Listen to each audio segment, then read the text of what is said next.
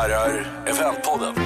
En podcast om det perfekta eventet av och med Peter Vinitsky och Jonas Botin. Eventpodden. Eventpodden. Varmt välkommen. välkommen.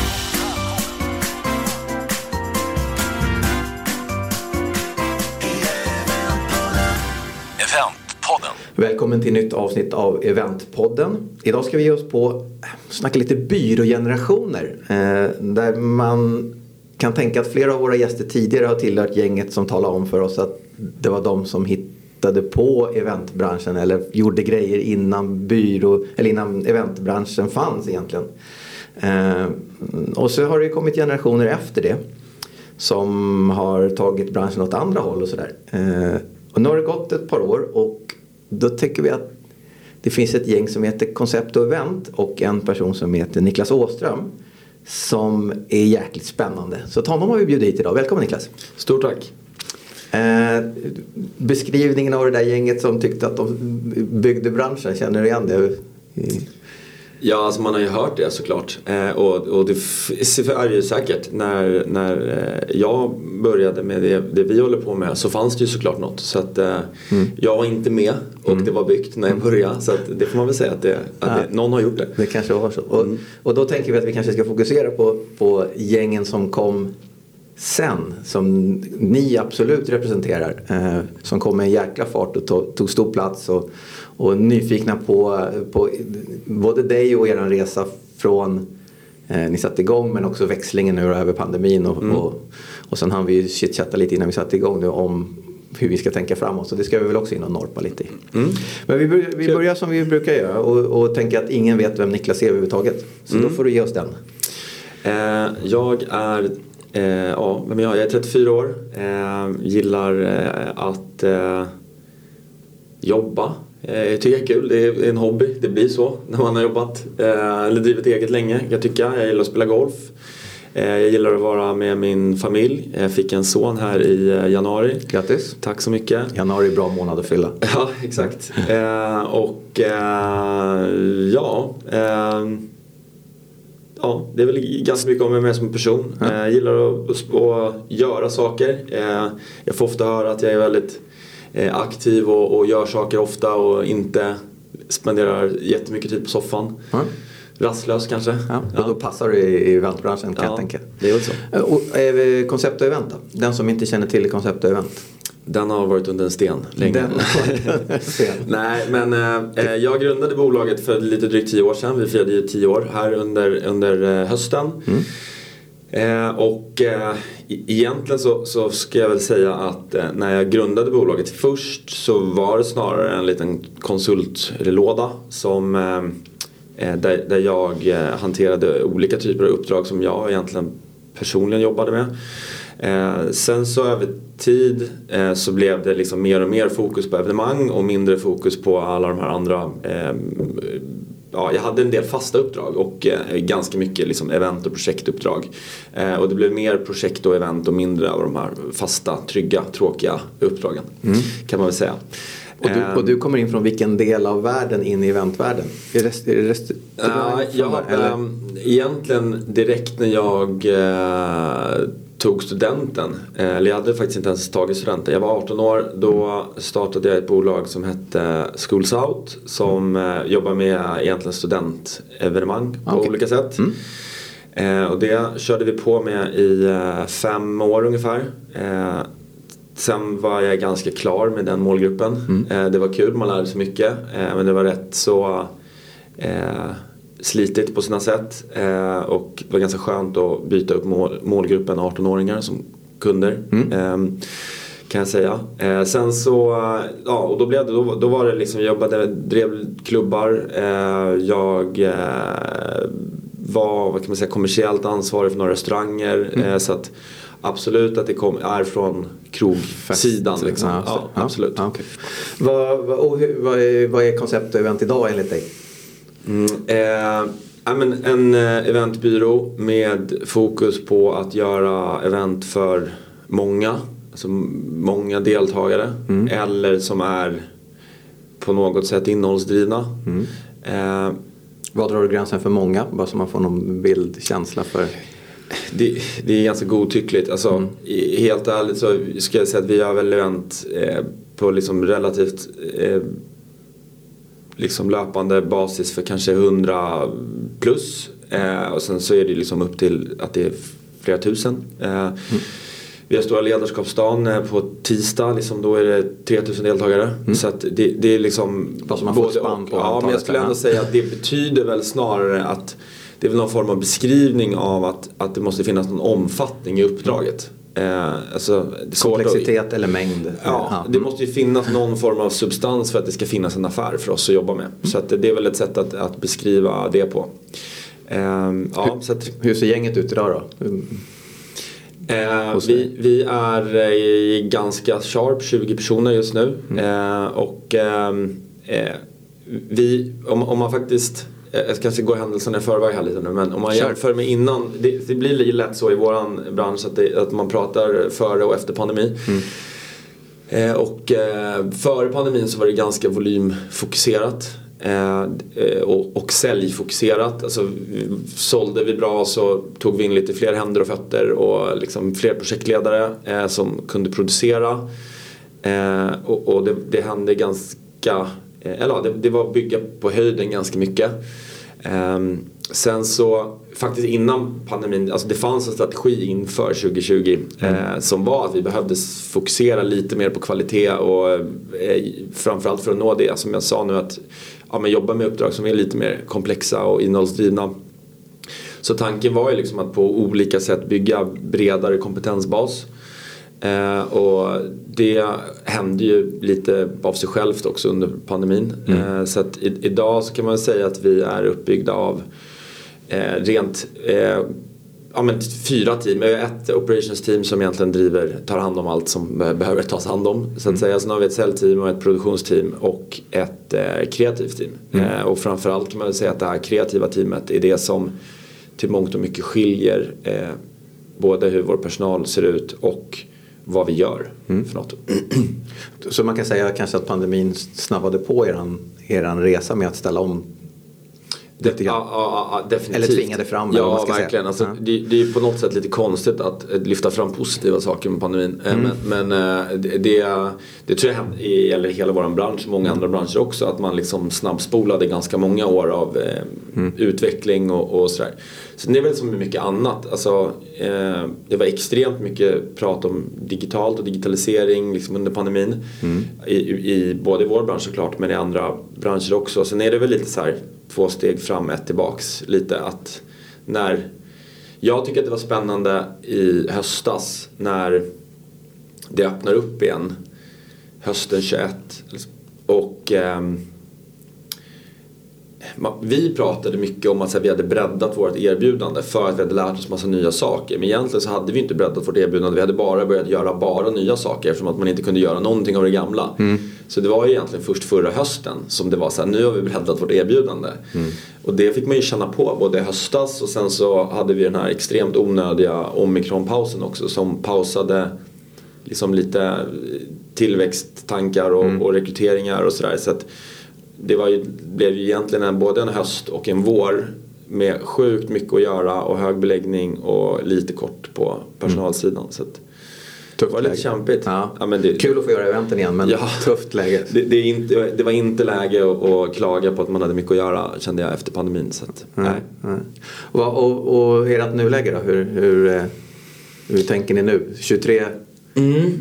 Vad gör man 23? Jag sa ju det till dig här innan vi började sända att, mm. att eh, det, det, var ju länge sedan det kändes som att det var, var en liksom vanlig tid um, i, i vår bransch. Mm. Uh, och uh, hela det här året egentligen känns det väl som att hela 22 har väl nästan varit liksom som att det har bara brunnit överallt och man har försökt släcka elden med bensin. Mm.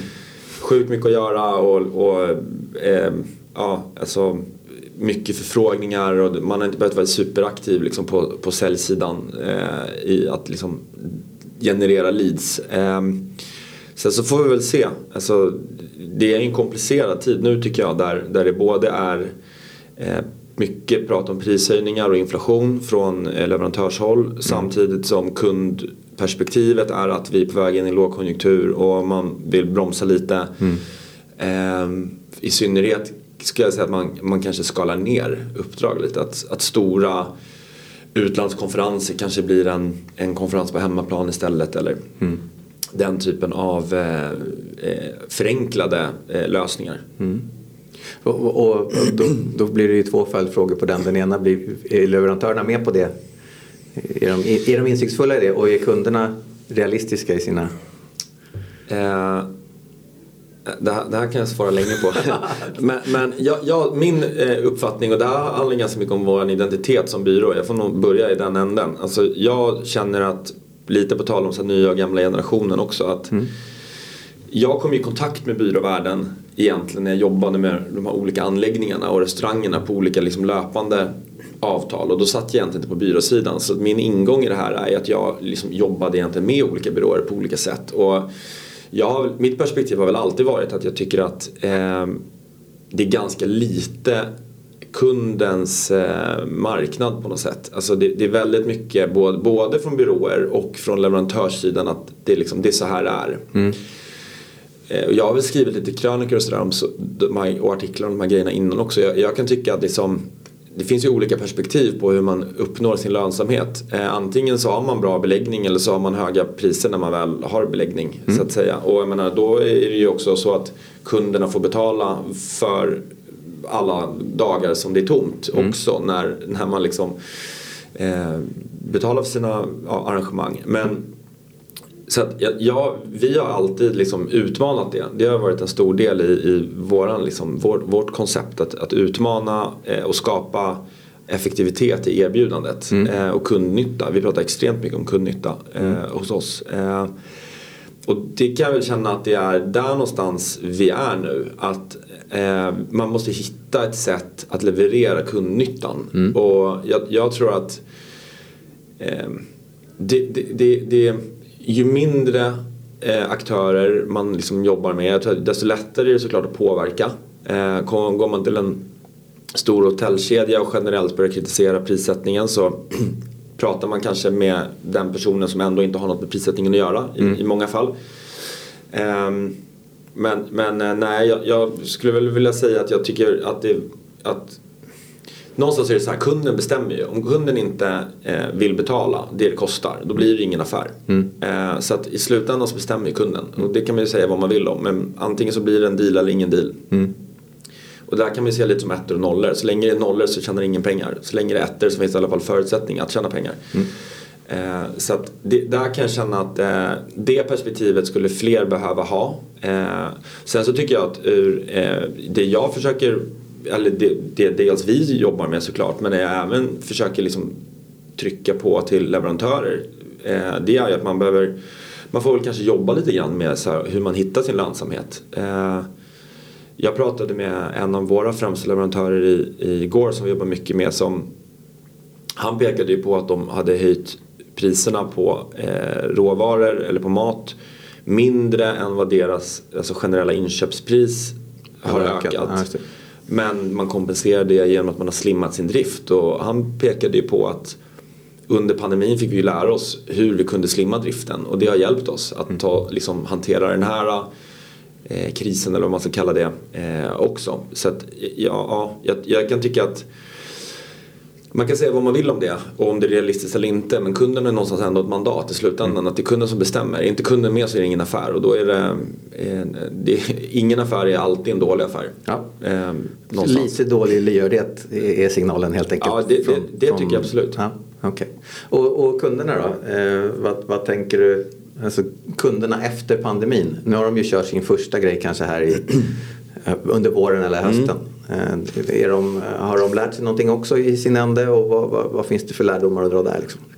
Um, vi byggde ju en egen studio under pandemin som uh, var extremt bra för oss. Uh, och när man jobbade mycket med de här digitala projekten så var det ganska mycket fokus på det blev automatiskt ett väldigt mycket tydligare fokus på innehåll hela tiden.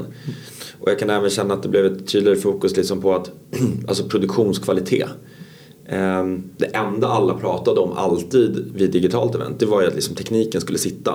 Och, och det är ju såklart rimligt eh, för att det, den blir väldigt kritisk såklart. Eh, och, och, det kan jag känna, det har, har ju liksom följt med. Mm. Alltså det är högre krav på teknisk produktion och innehållsbiten liksom. Högre insikt i, i att, vad som kostar vad inom tekniksidan? Eh, ja, både och ja. skulle jag säga. Mm. Eh, eh, det känns fortfarande som att det är en, en sak som man kanske gärna inte betalar så mycket för. Mm. Eh, det är olika. Alltså, mm. Vissa kunder är, är, extremt medvetna och är väldigt eh, eh, ja, måna om det också. Och, och vissa är väl kanske, ja, det, det, är lite olika. Men det kan man väl generellt säga. Jag tycker att det är stor skillnad på köparsidan. Alltså vilken typ av eh, Alltså det är stor skillnad, kan, man kan jämföra ganska likvärdiga bolag egentligen i samma bransch och samma typ av personalstyrkor ungefär. Och mm. liksom, mm. ambitionsnivån kan skilja väldigt mycket. Mm. De duktiga blev duktigare? Eh, eller? Ja men det tror jag absolut. Ja. Och det, jag, jag, tycker att det finns eh, Framförallt skulle jag nog säga att det finns många duktiga personer idag eh, på företagen. Mm. Eh, som, som vissa företag har, har väldigt duktiga liksom, eventansvariga och, mm. och så inhouse som eh, också kravställer och liksom förstår det. Mm. Eh, vikten av att ja, innehållet är bra och att produktionskvaliteten är bra och sådär. Så det borde komma bättre event, event ur både branschens breddning eller utveckling ja, det... och beställarna som har tagit några steg? Ja, det tror jag absolut. Mm. Eh, samtidigt så kanske det är någonting också som framtiden får utvisa lite för att den korta tid vi har haft efter pandemin som egentligen är det vi pratar om nu den har väl på något sätt också varit ganska dopad mm. av att det har funnits mycket pengar att investera mm. i event. Eh, för att det varit ja, glada tider och eh, ja, eventbudgeterna har ju varit fyllda mm. efter pausade år. Liksom. Och längtan efter att få se sig ja, precis. Har ni, har ni någon kund som har sagt att vi, vi, vi är färdiga med fysiska event, vi kommer inte göra några fler. Det räcker med de digitala för oss.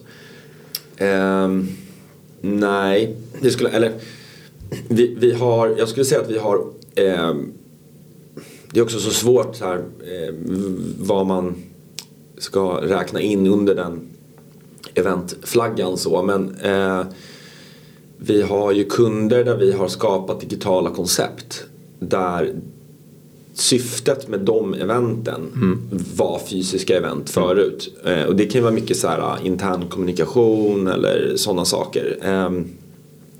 Där man, eh, ja, där man kommer ersätta liksom den typen av, av eh, projekt. Mm. Eh, sen så tror jag inte att vi har några kunder som, som, som eh, liksom totalt sett säger att det är slut på fysiska event. Mm.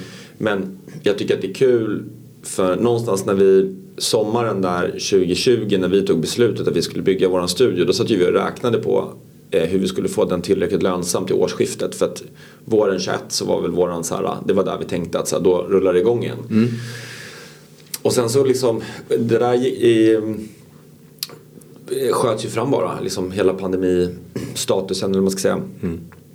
Och sen så, eh, den har ju hela tiden, eh, alltså det, det, var jätteframgångsrikt, att, eller bra för oss att vi hade eh, studion hela 2021. Eh, men den tuffar liksom på fortfarande. Mm. Fast på andra sätt på något sätt. Ehm, som jag sa, så vi har ja, men ett stort bolag som har, eh, de har väl 21 kontor i Sverige. Eh, där kör vi en gång i kvartalet. Liksom en update som mm. är på typ en timme. Mm. Det är supereffektivt för dem.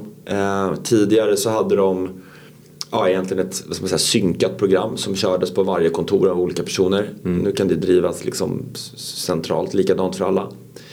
Eh, vi har ett annat koncept som vi kör, det är nog nästan en gång i månaden till en optikkedja där vi gör varje, eller på morgnar innan de öppnar butikerna eh, så kör man typ mellan 9 och 10. Mm. Ibland är det liksom intern kommunikation.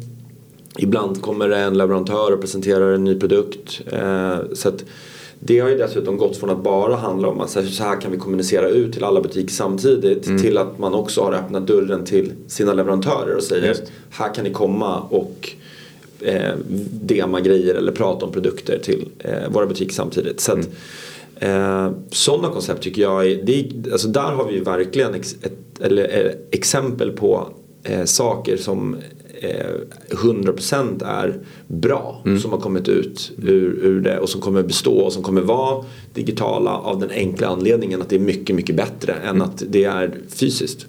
Och ett bra komplement till, till de fysiska som... Ja, Ja, verkligen. spännande.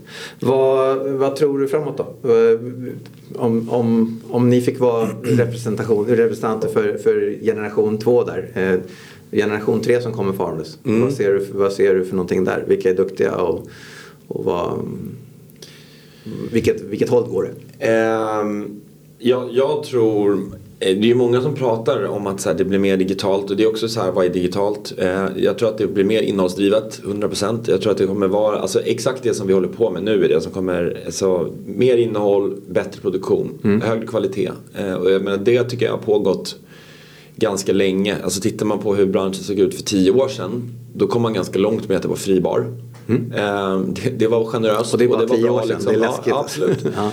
Och, och jag menar, det har ju tvättats bort mot att man kanske jobbade med så här, det blir temagrejer Mm. eller mera liksom, underhållning och sådana saker.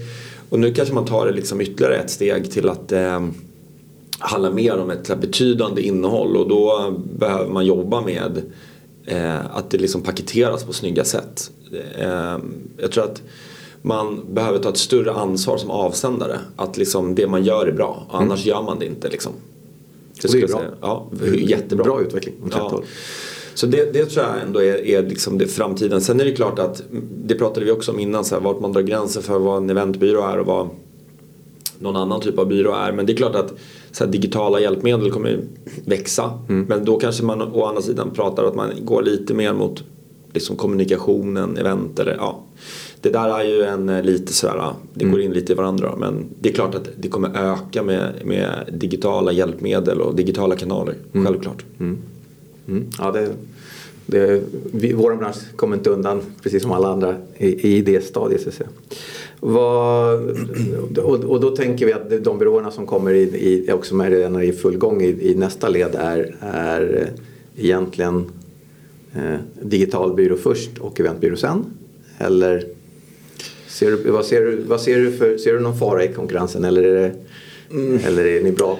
Jag, jag vet inte. Alltså, jag, jag måste faktiskt, om jag ska sticka ut hakan lite så eh, jag, jag känner att här, våra kunder som har jobbat med oss länge är eh, förstår våra idéer och vårt koncept och jag tror att de känner att eh, vi jobbar tillsammans med dem i att eh, maximera.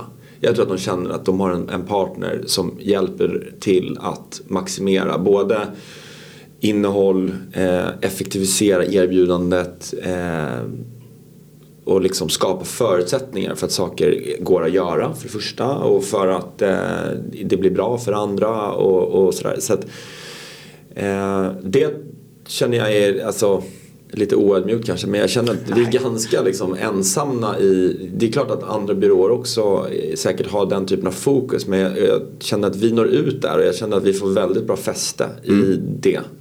Eh, Det skulle jag absolut hålla som den främsta anledningen till varför man liksom väljer att jobba med oss. Och nu när vi har funnits ett tag så vi får mycket rekommendationer liksom på de premisserna och man känner sig trygg med att jobba med oss och ja, de bitarna. Vad skulle du säga, en, en, en så bedömningsfråga, det kanske inte går att svara på, men om du skulle säga så här, ja, men, någonstans här, efter så här många event eller så här många år, då är vi på maximal nivån i samarbetet med kunden. Nu har ni kört i tio år, hur många kunder är liksom på elfte, tolfte år, kommer hänga på elfte, tolfte eller efter hur många år ungefär tror man att det är dags att byta till ny?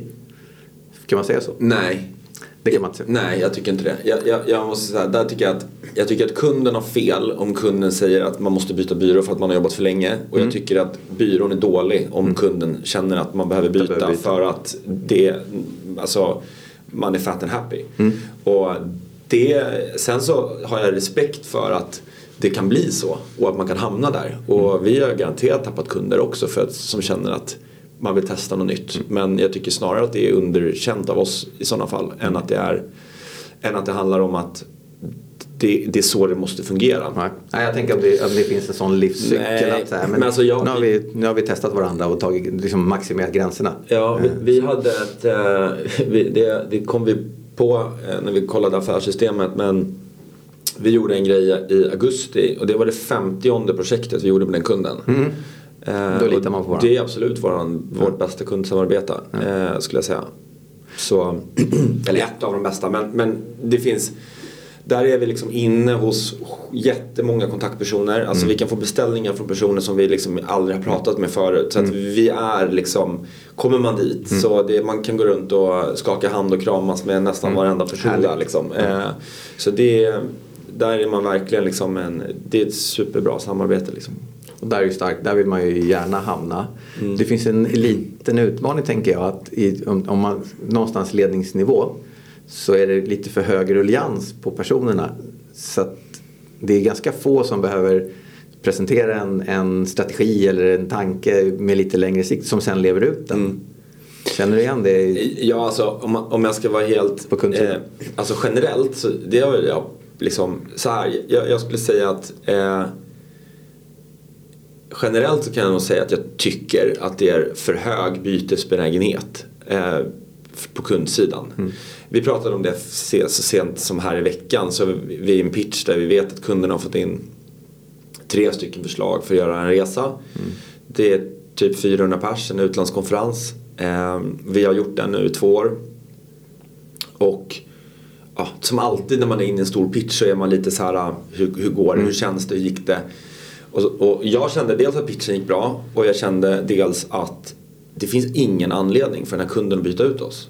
Eh, hade, hade jag varit köpare för den typen av affär, jag hade haft jättestor respekt för att det är komplicerat, det är mycket saker som kan gå fel och att liksom bara för att liksom byta ut någon Nej, jag hade liksom inte gjort det. Nu vet vi inte hur det kommer gå i det caset än så jag ska inte säga för mycket. Vi får komma tillbaka och berätta sen. Exakt. det. Ja. Nej men så det kan jag tycka är, är, är så generellt så måste jag faktiskt ställa mig på byråsidan där och, och känn, säga att det är liksom, jag, jag tycker att det finns för stor bytesbenägenhet.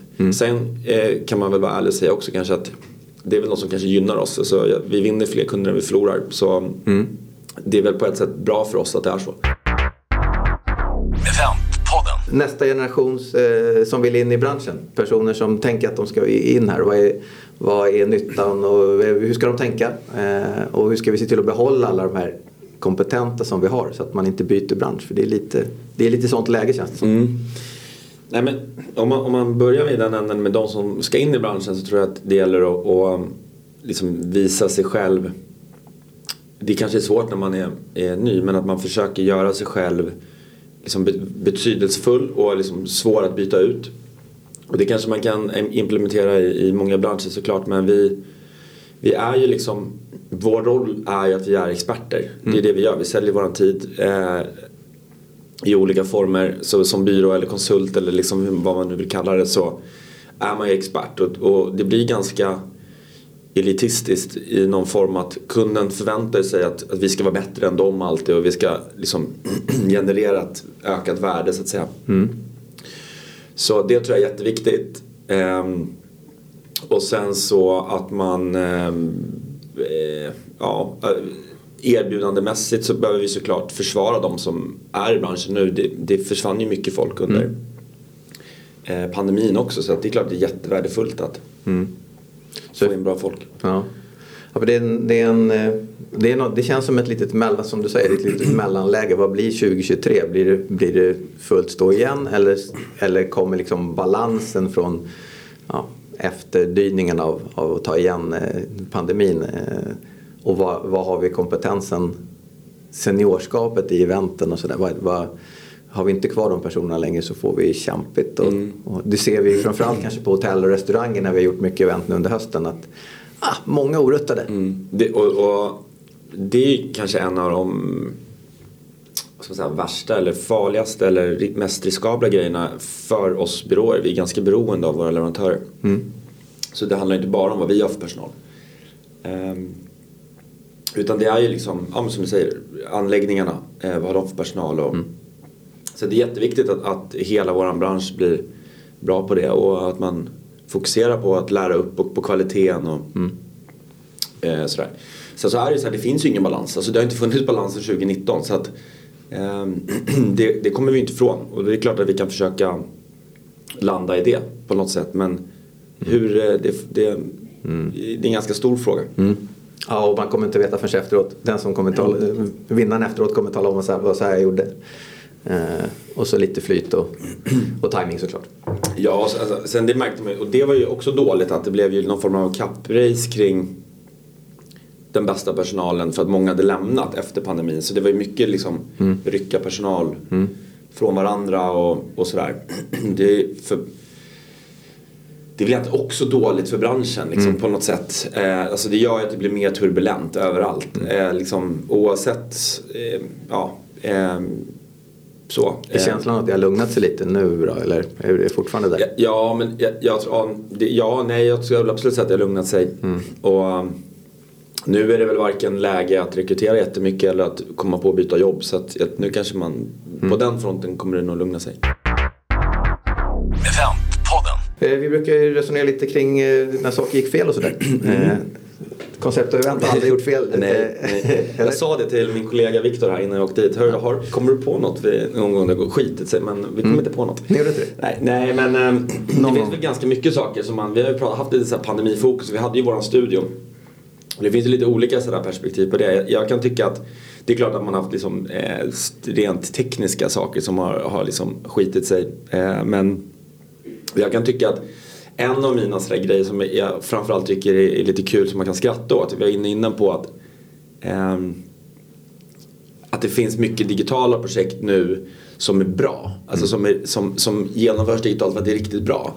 Och det finns ju mycket digitala projekt som man genomförde liksom framförallt kanske hösten 2020 tidigt. Så är riktigt dåliga. Eh, liksom innehållsmässigt och sådär. Vi hade en, en grej som eh, det var egentligen en sån sen sommar efterfest. Eh, efterfest eh, sommarfest. Eh, typ augusti, slutet av augusti, så efter semestrar. Det är 2020. Alla jobbar hemma. Och det kommer liksom lite chefer och, och personer som ska berätta lite om planerna framåt och, och lite så. En dragning i studion, det ska streamas ut och sen så för att då göra det här till en digital sommarfest så har vi eh, lagt ganska mycket både pengar och energi på att bygga en, en cool brandad bar till kunden och vi skickar hem ett kit till alla deltagarna inför den här dagen eh, och så ska man då eh, få blanda en drink. Eh, och så ska vi då, då eh, filma eh, eller lägga ut, de, de kan eh, ringa in och liksom vara med och göra en gemensam skål. Det är typ 400 pers. Eh, så vi har ju världens tomteverkstad där vi håller på att packa alla de här lådorna. Eh, det är bara det att när vi har, vi har börjat stänga lådorna också. Då eh, är det en HR-chef hos den här kunden som kommer på att vi kan inte skicka alkohol hem till folk. Hur nära in på eventet är vi då? Nu är vi liksom mindre än en vecka. Alltså det är liksom, eh, det här är eftermiddag och dagen efter så ska posten komma och hämta burar liksom med packade lådor.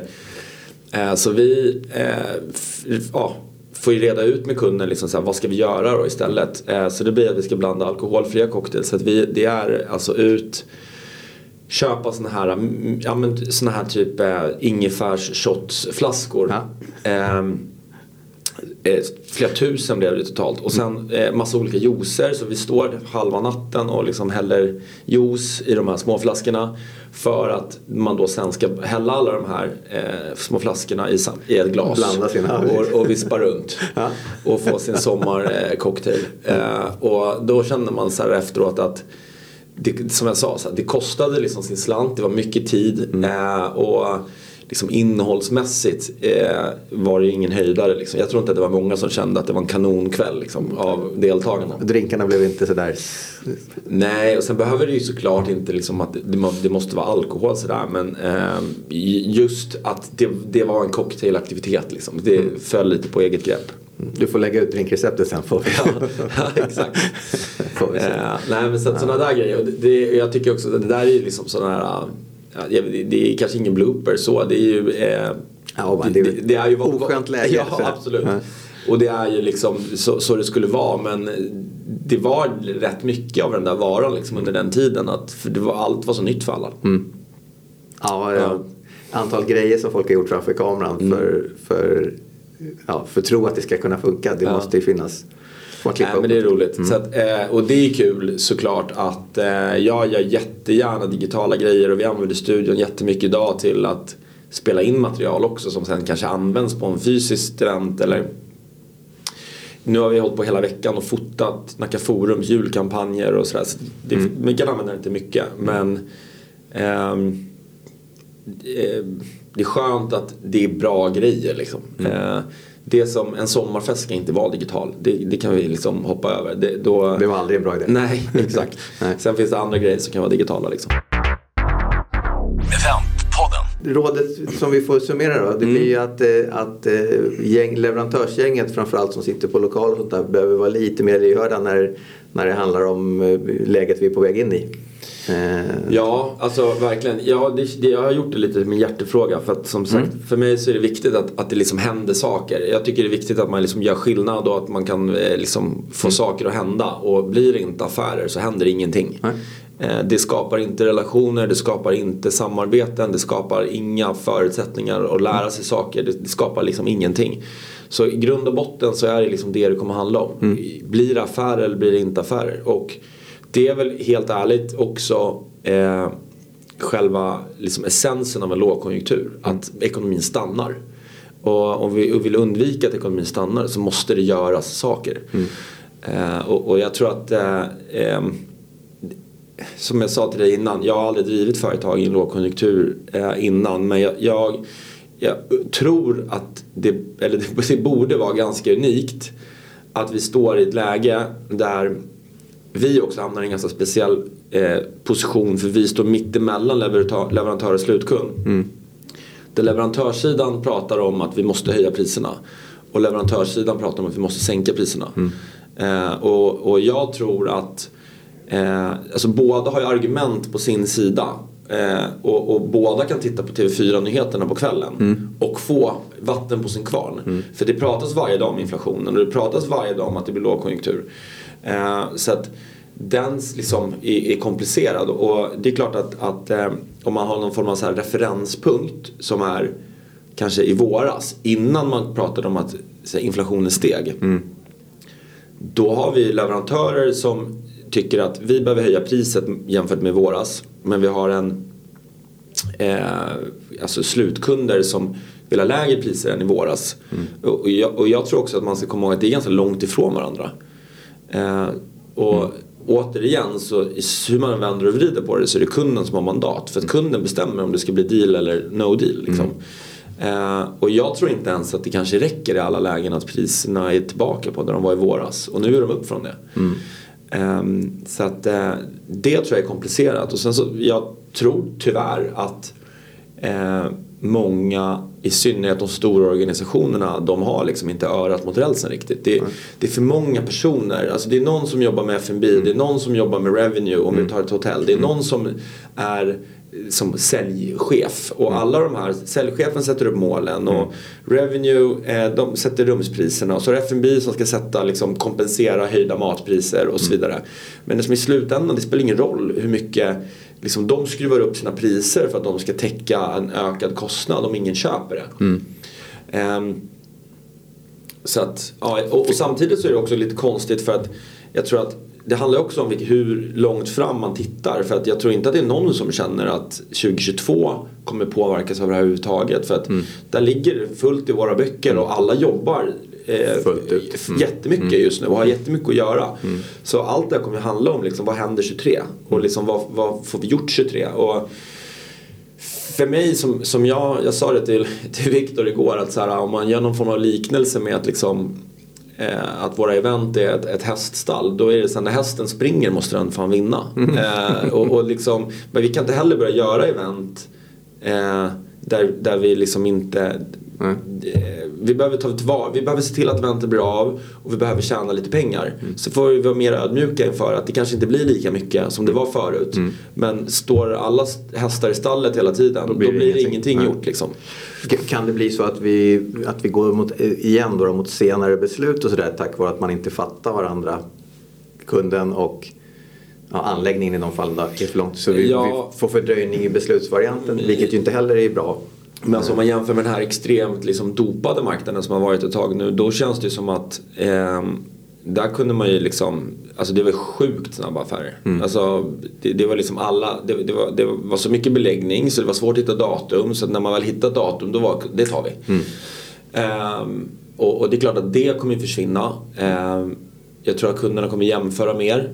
Ehm, jag tror att Eh, det gäller att hitta liksom incitament till kunden. Jag tror att kunden kan säga så här, ja, vi har 2000 per person i budget. Kommer upp med ett förslag på 1500 spänn mm. så tror jag att du ligger bra till. Mm. För att Ja, Man vill vara klok.